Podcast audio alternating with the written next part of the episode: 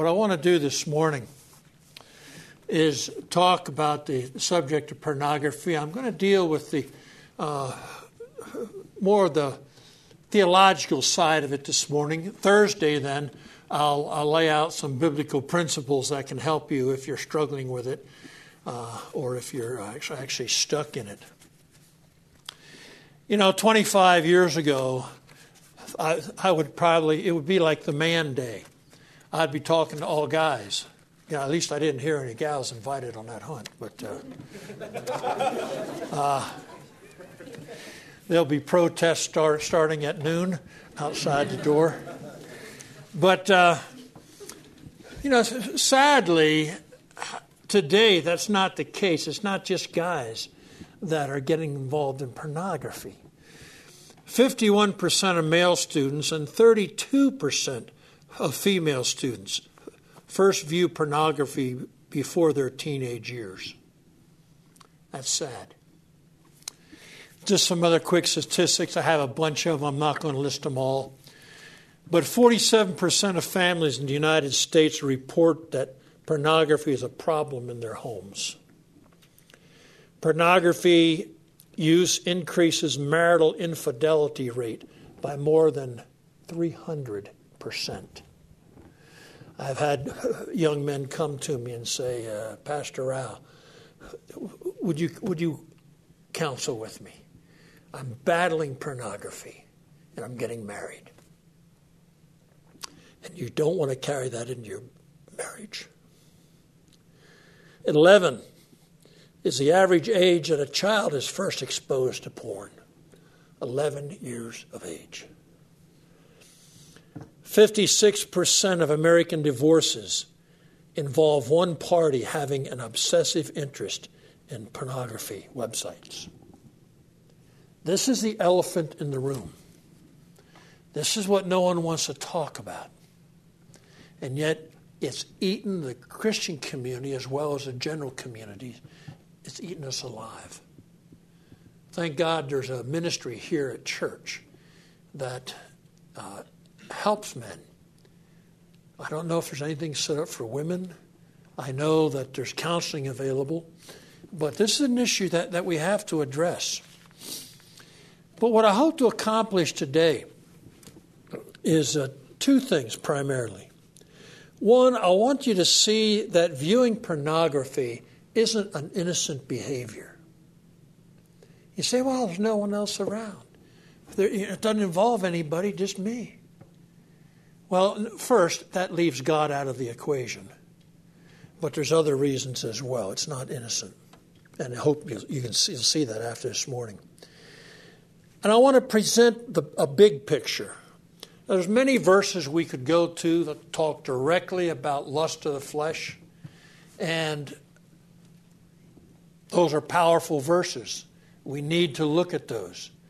But I, what I'd like to do this morning is to try to show you a bigger picture of why pornography is so contrary to Scripture and how devastating it is to the very design and purpose for which God created man.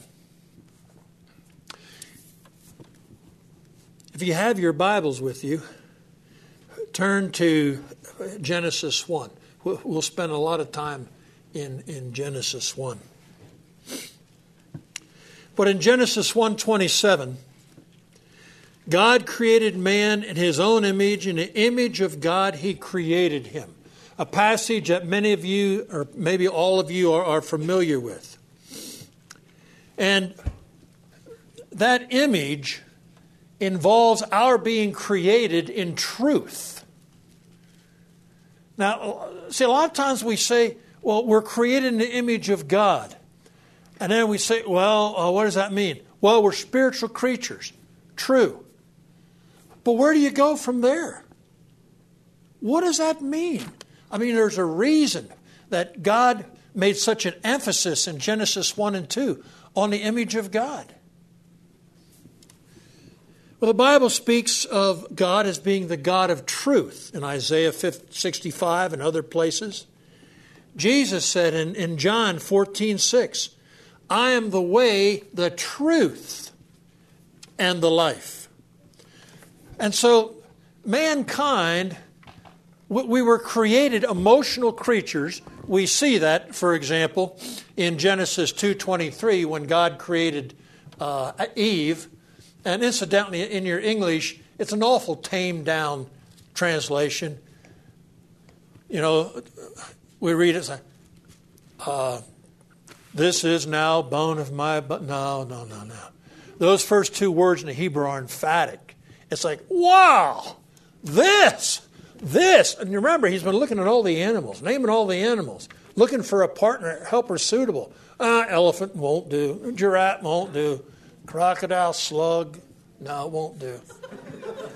God creates woman, and Adam is ready. This is now bone of my bone of my bone, flesh of my flesh. I should have said bone and flesh. That would have been a little more instructive. But uh,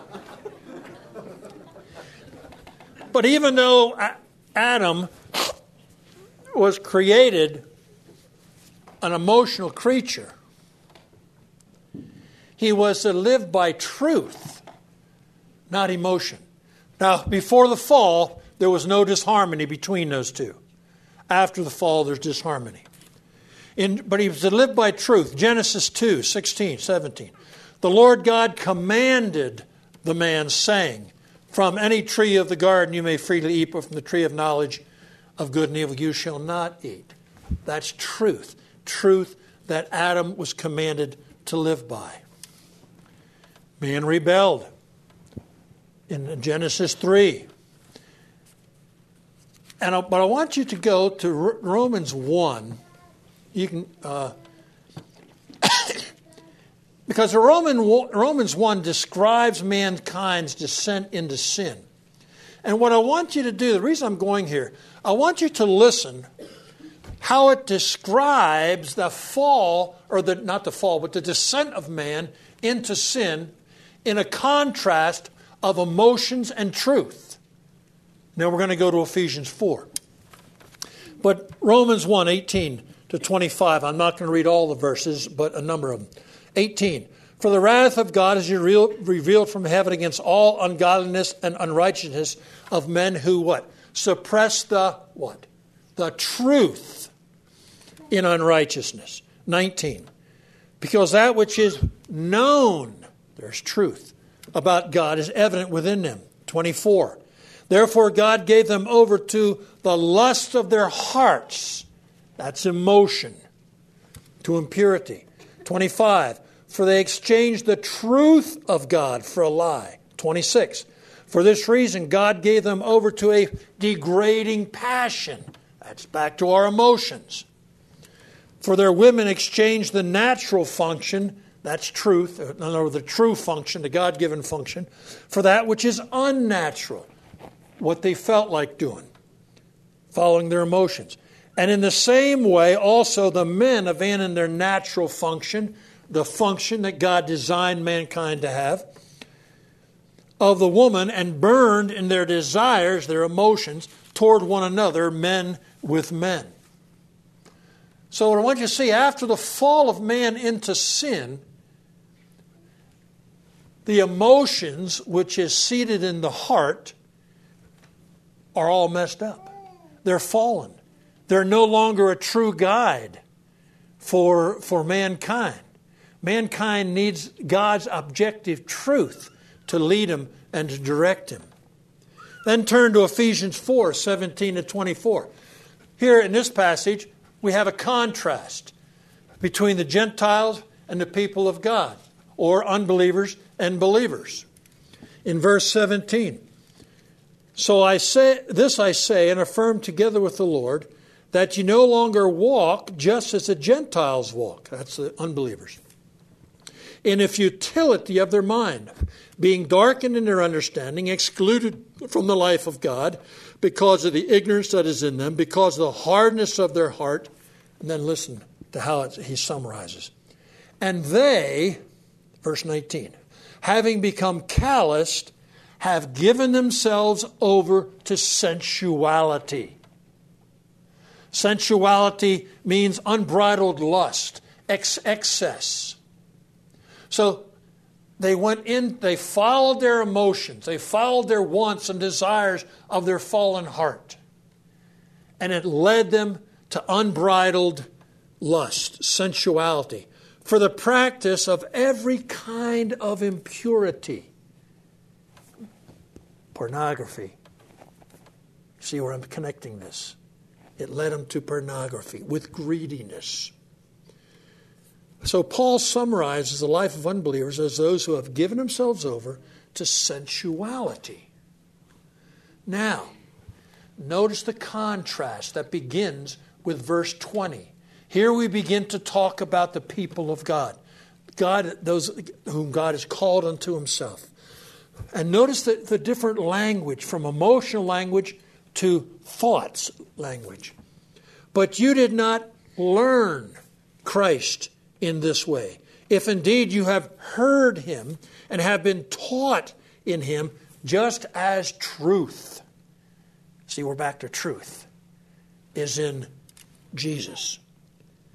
That in reference to your former manner of life, you lay aside the old self, which is being corrupted in accordance with the lusts of deceit, and that you be renewed in the spirit of your mind and put on the new self, which in the likeness of God has been created in righteousness and holiness of the what?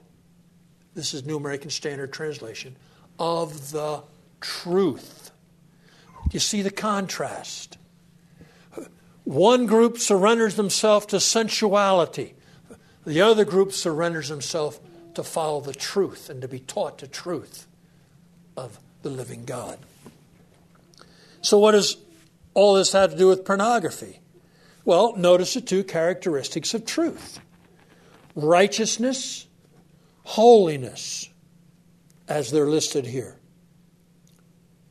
We're to be actively laying aside that old self, that self that is immersed in sensuality. Now, that's not just pornography. That's a lot of other emotional things that, that that uh, are following of our emotions, our wants and desires of our heart.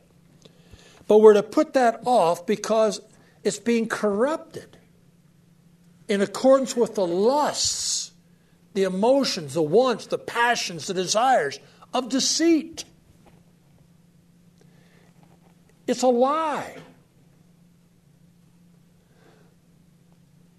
when you, or if, if you don't, praise God, but when anyone holds up that pornography, thinking that they're going to find satisfaction, fulfillment there, it's a lie. And anybody that has been enslaved to pornography or is enslaved to pornography will tell you that. It's an always looking for something that never satisfies. But we rationalize. Look, it's just a piece of paper. No one's being hurt here. Uh, those who had my change class know what that means. That means not. Okay, we'll go on. We say, well, what's, what's the big deal? Hey, I'm under a little bit, I'm under a lot of pressure right now. You know, a, a little escape would be all right, okay?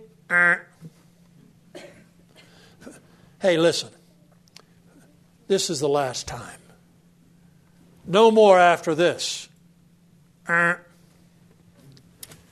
Hey, th- th- this is this is one I've heard a number of times. Hey, I'm just appreciating the beauty of God's creation. It's just art. Uh, all right, a lot of ernts. Those are lies. Those are rationalizations. The sad thing is, you can get this stuff on your cell phone today. You can be sitting in here right now looking at porn on your cell phone. But that's sad. The lies we tell ourselves and that others tell us are deceitful and lead to the corruption of the soul. But again, you, say, yeah, but it, it doesn't really affect me. I mean, and I don't look at it that much. Besides, what's the harm? I can walk away from it anytime I want. You know what my response that is? Good. Walk away from it right now. Let's just cut it out. Let's get rid of it. Let's burn it. Right now. But we know, don't we? It's not quite that easy. Once it gets its hooks into you, it's not like the hooks they use in fly fishing in the streams around here. This hook has a barb on it. You don't just slip it out, minimal damage. You tear things up. If you're telling yourself those kinds of things, then you of all people need to heed the admonition. Put on the new self, which in the likeness of God has been created in righteousness and holiness of the truth. Let me give just a few of the truths that warn us against being naive. 1 Corinthians 10:12 Therefore let him who thinks he stands take heed that he does not fall. 1 Corinthians 15:33 Do not be deceived. Bad company corrupts good morals.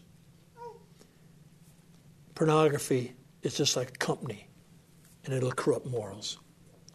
Proverbs 6:27 Can a man take fire into his bosom and not be burned? You know you can't. We can't be naive. Pornography is a hyper aggressive sin that's being thrown at you every day. When I was your age, if you're going to get pornography, you had to go in a store and they had brown paper over all the glass windows. And you weren't allowed in there if you weren't a certain age. Now, you don't have to leave your home. In fact, you don't have to go looking for it, it's looking for you. We were sitting, my wife, my, my son had uh, done, done a hike up uh, onto uh, Mount, uh, uh, the highest peak in Wyoming, Gannett, I think it is. And uh, he had come in the back way and he was showing, he wanted to, he said, Dad, there was a guy just did this and he took a lot of pictures and he posted it on YouTube. So we're sitting down there. My wife's standing there. I'm sitting there. He's at the computer. I'm standing there. He's trying to find this guy's post. And all of a sudden, the whole screen is filled with thumbnail sketches of porn. I have no idea how it got there. Fortunately, my son is fat, and it was gone. But how on earth? did it get there? I don't know. Now, I'm sure he hit a button or uh, some search engine put it there. My point is, it's looking for you. You don't have to go hunting it. So it is aggressive. We need to flee from it. Now, just how bad or how much of a perversion of the truth is pornography? Now, stay with me here because partway through here you can say, where on earth is he going with this? How does this tie in? Believe me, I'll tie it in. Okay, so stay with me. Turn back to Genesis 1. Ten times in Genesis 1 11 through 25, we read that God created them after their kind. After their kind.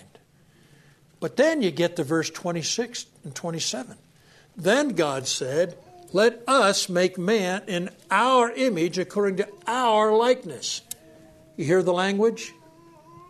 The, the, Trinity is not totally uh, developed at this point, but that's what we're reflecting on. God is speaking of, of our image, our likeness. The Trinity is reflected here. God created man in his own image. In the image of God, he created him Male and female, He created them.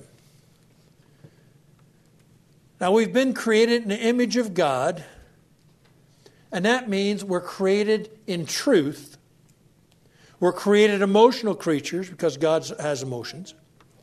But since mankind fell into sin, our subjective emotions need to be directed by the objective truth of God's Word.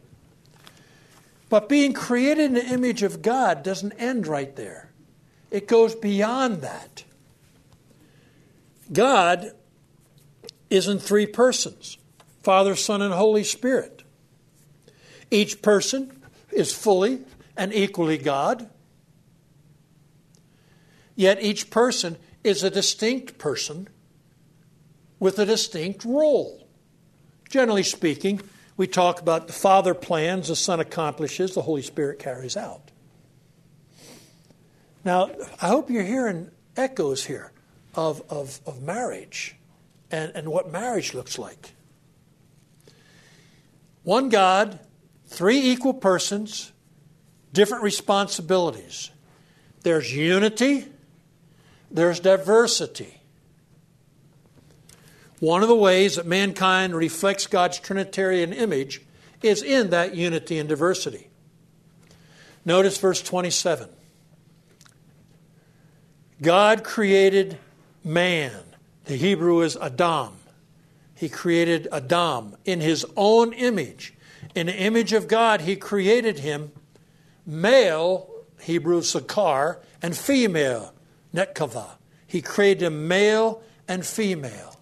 So you have one heading, mankind, two distinct persons who are stand equally before God. We're created in, the, in God's image. One God, three persons, three persons equal to one another with different roles. The design of, for marriage did not come after Zug and Og lived in a, a cave for uh, you know 100,000 years, and pretty soon he had so many rugrats running around, and they're, they're getting in fights because, well, that's my kid. Don't you discipline him? Oh, no, that's my kid. And so we, they divided and created marriage. No, no, no, no. No. Marriage is a reflection of God Himself. It's a reflection of the image of God in which we're created. Now, we're not God. Don't have any confusion about that. But the pattern didn't come out of nowhere. Male, female, equal before God, separate persons, each fully in the image of God. And because there exists intimate relationship between the three persons of the Godhead, God, in His grace and His wisdom, created mankind in His image, and He developed a relationship, not a trinity, but a duo that you and I can share in and experience that kind of intimate relationship with another person. We call it marriage. 224 For this reason, a man shall leave his father and his mother and be joined to his wife, and they shall become one flesh. Do you, do you hear the, the, the, uh, the language there? You hear the image? Male, female, they leave their father and their mother. They form an exclusive relationship that the scripture calls one flesh. Diversity, unity. And it grows out of the diversity and unity of the image of God.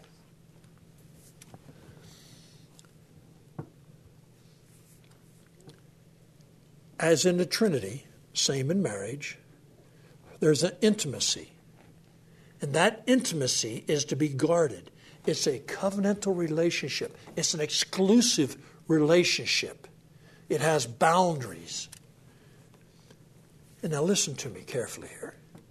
There is a beauty and a security in that exclusive relationship that allows for the freedom of vulnerability. All right? The freedom of vulnerability in unguarded intimacy that is only to be expressed in the confines of marriage. God created a beautiful thing here. He, he, he protected that intimacy, he protected that vulnerability. We feel vulnerable when we're just out among people we don't know.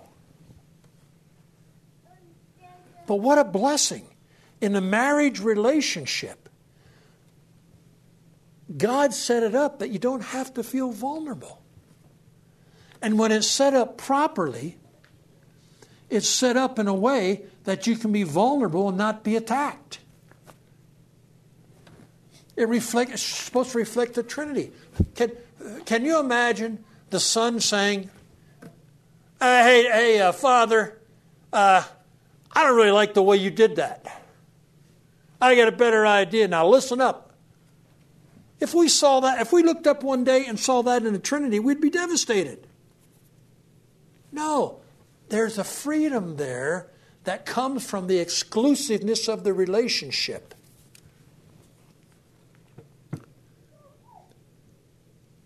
Where do you see that? Genesis 2:25. You may have wondered why this was stuck in there. I've often wondered that.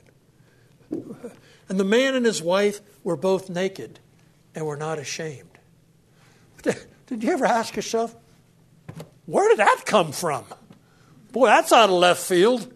No, it's not. it's right down the track. What's God saying? God's saying, listen, I've given you a relationship that is so protected, so intimate, uh, that you don't have to be ashamed of your deficiencies. Maybe you're not quite shaped the way you'd like to be shaped. Or maybe you're not Arnold Schwarzenegger. You know, hey, you don't have to worry about it. In marriage, God's given you a relationship where you can be vulnerable and be comfortable and secure at the same time. Now, what does pornography do? Pornography is like throwing a grenade in a henhouse. Casualties all over the place. It breaks that exclusive nature of marriage and creates a vulnerability that cheapens and defiles intimacy. All of a sudden, there's shame connected with it. I don't know of anyone that's ever sat down, well, maybe someone whose heart is so hardened and calloused. But when people first get into pornography, before that callousness takes place, there's shame there. There's guilt. They know it.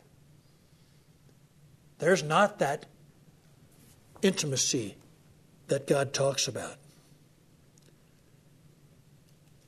Pornography is kind of like can you imagine if uh, Christ some night said, Well, I'm going to go for a romp with uh, the de- false deities of the Amorites? We're going to party a little bit. Can you, what, would be your, what would be your reaction to that? You'd be devastated. Well, what do you think God's reaction is when we go romping with pornography. It's not a victimless situation. In Jeremiah 6:15, God asks a question, then he answers his own question. Here he's, he's explaining why he's bringing judgment on, on Israel. And he says, Were they ashamed because of the abomination they have done? They were not even ashamed at all. They did not even know how to blush. How sad that we now live in a culture where many people don't even know how to blush. There's a hardness, there's a callousness that has set in, and we do not want to be a part of that. How sad when God's creatures, created in His image, become so callous that they, quote, give themselves over to sensuality for the practice of every kind of impurity with greediness. And even as Christians, that's the danger. That's the danger when we identify or we indulge in pornography. You cannot take fire into your bosom and not be burned. You cannot look at pornography and not develop some callus that you have to then get rid of. Modesty is not prudish. Modesty doesn't go out of style as new fads are ushered in. Modesty is not an option. Modesty is a part of our being created in the image of God. It can, it can, be, it can be rejected, it can be ignored, but you can't destroy or replace it. And God designed intimacy between a man and a woman to be enjoyed in the privacy and in the protection of marriage. And in that exclusive relationship, it is to be enjoyed. We shouldn't blush. God doesn't put a divine uh, tarp or a window blind over the bedroom and say, Up, okay, let me know when they come out. I'm not trying to be vulgar here, but I want you to realize something. God rejoices when a man and a woman express that intimacy in the way in which He designed that intimacy to be expressed. Read Proverbs 5. Read the Song of Solomon. Scripture is not embarrassed to talk about the beauty of the creation, the relationship that God created. But in the name of freedom and pleasure, pornography discards all God's standards and protection. And it tramples underfoot the image of God and perverts what he called very good. That was his evaluation.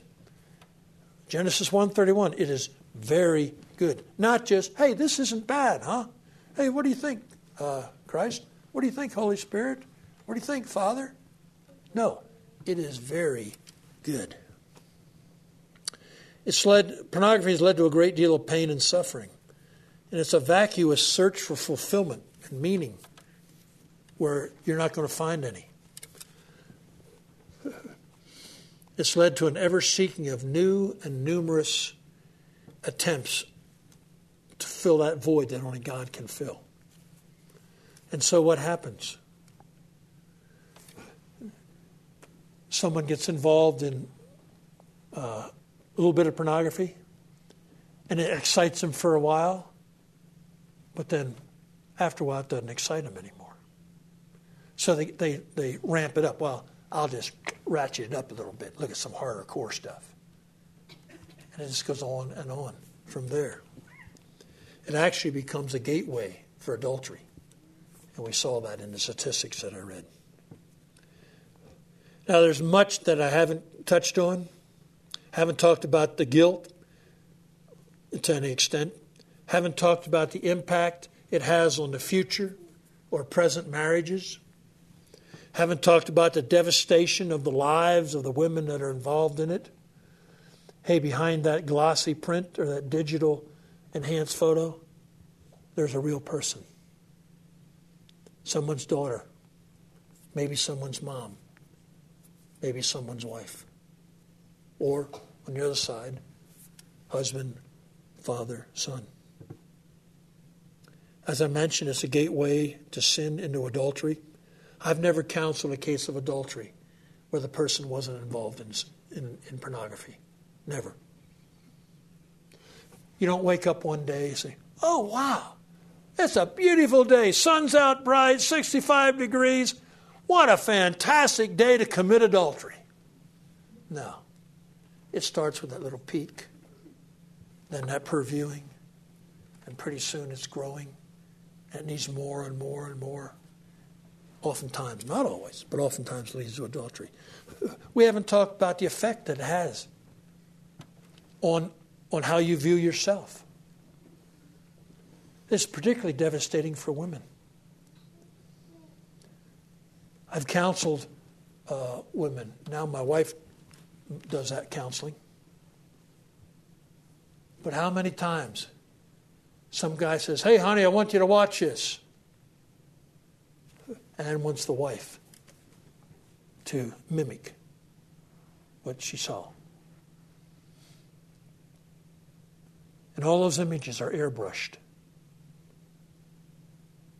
And I tell you, none of us in this room, whether it's male pornography or female male pornography, none of us look like that. And so you start comparing yourself to that. It's devastating to how we, how we view ourselves. So if you're dabbling in porn, I plead with you run from it. Run from it. If you were out in the mountains and you knew that a hungry grizzly bear was following you, tracking you, I'll bet you you'd run. Well, the hungry grizzly bear is tracking you, and we need to run from it. If you're enslaved to pornography, listen, get biblical counseling and get it today. Don't, don't, don't think, oh, I can beat this. If you're really hooked on this stuff, get help. You need help. You need accountability. You're not the only one involved. Statistics show that. It's a danger. It's out there. Now, if it's not an issue for you, praise God. But set up guidelines to protect yourself. It's not if, it's when you'll be tempted.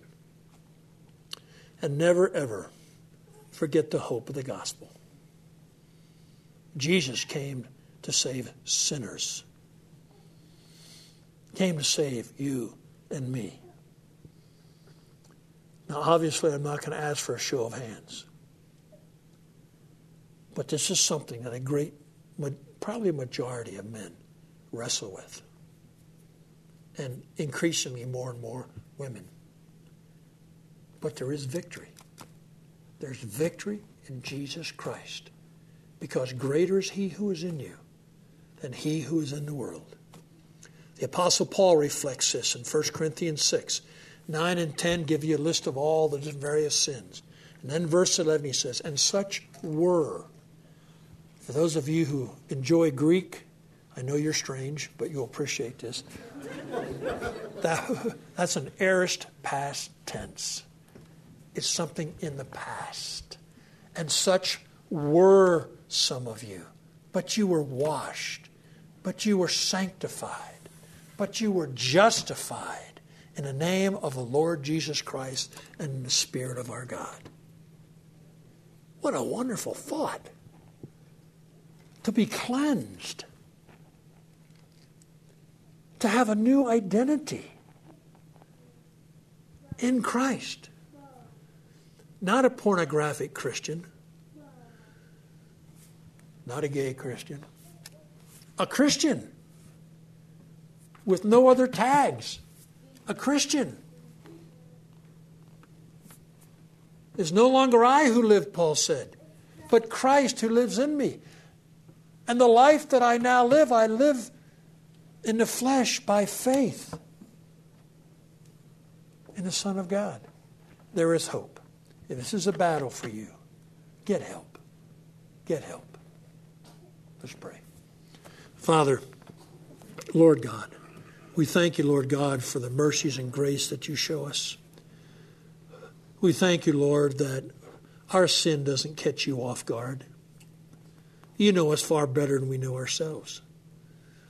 There's no secrets that are hidden from you. But Father, thank you that in that while we were yet sinners, Christ died for us. You didn't call us to clean ourselves up and then come. You called us to come so you could clean us up. So I pray that you'd be with the young people here. You'd be with each of us to battle this temptation, to battle this sin, and to know that beauty of freedom in Christ. And to know the freedom that we have in that exclusive relationship called marriage, where we can be vulnerable and enjoy each other in all the ways that God intended us to enjoy.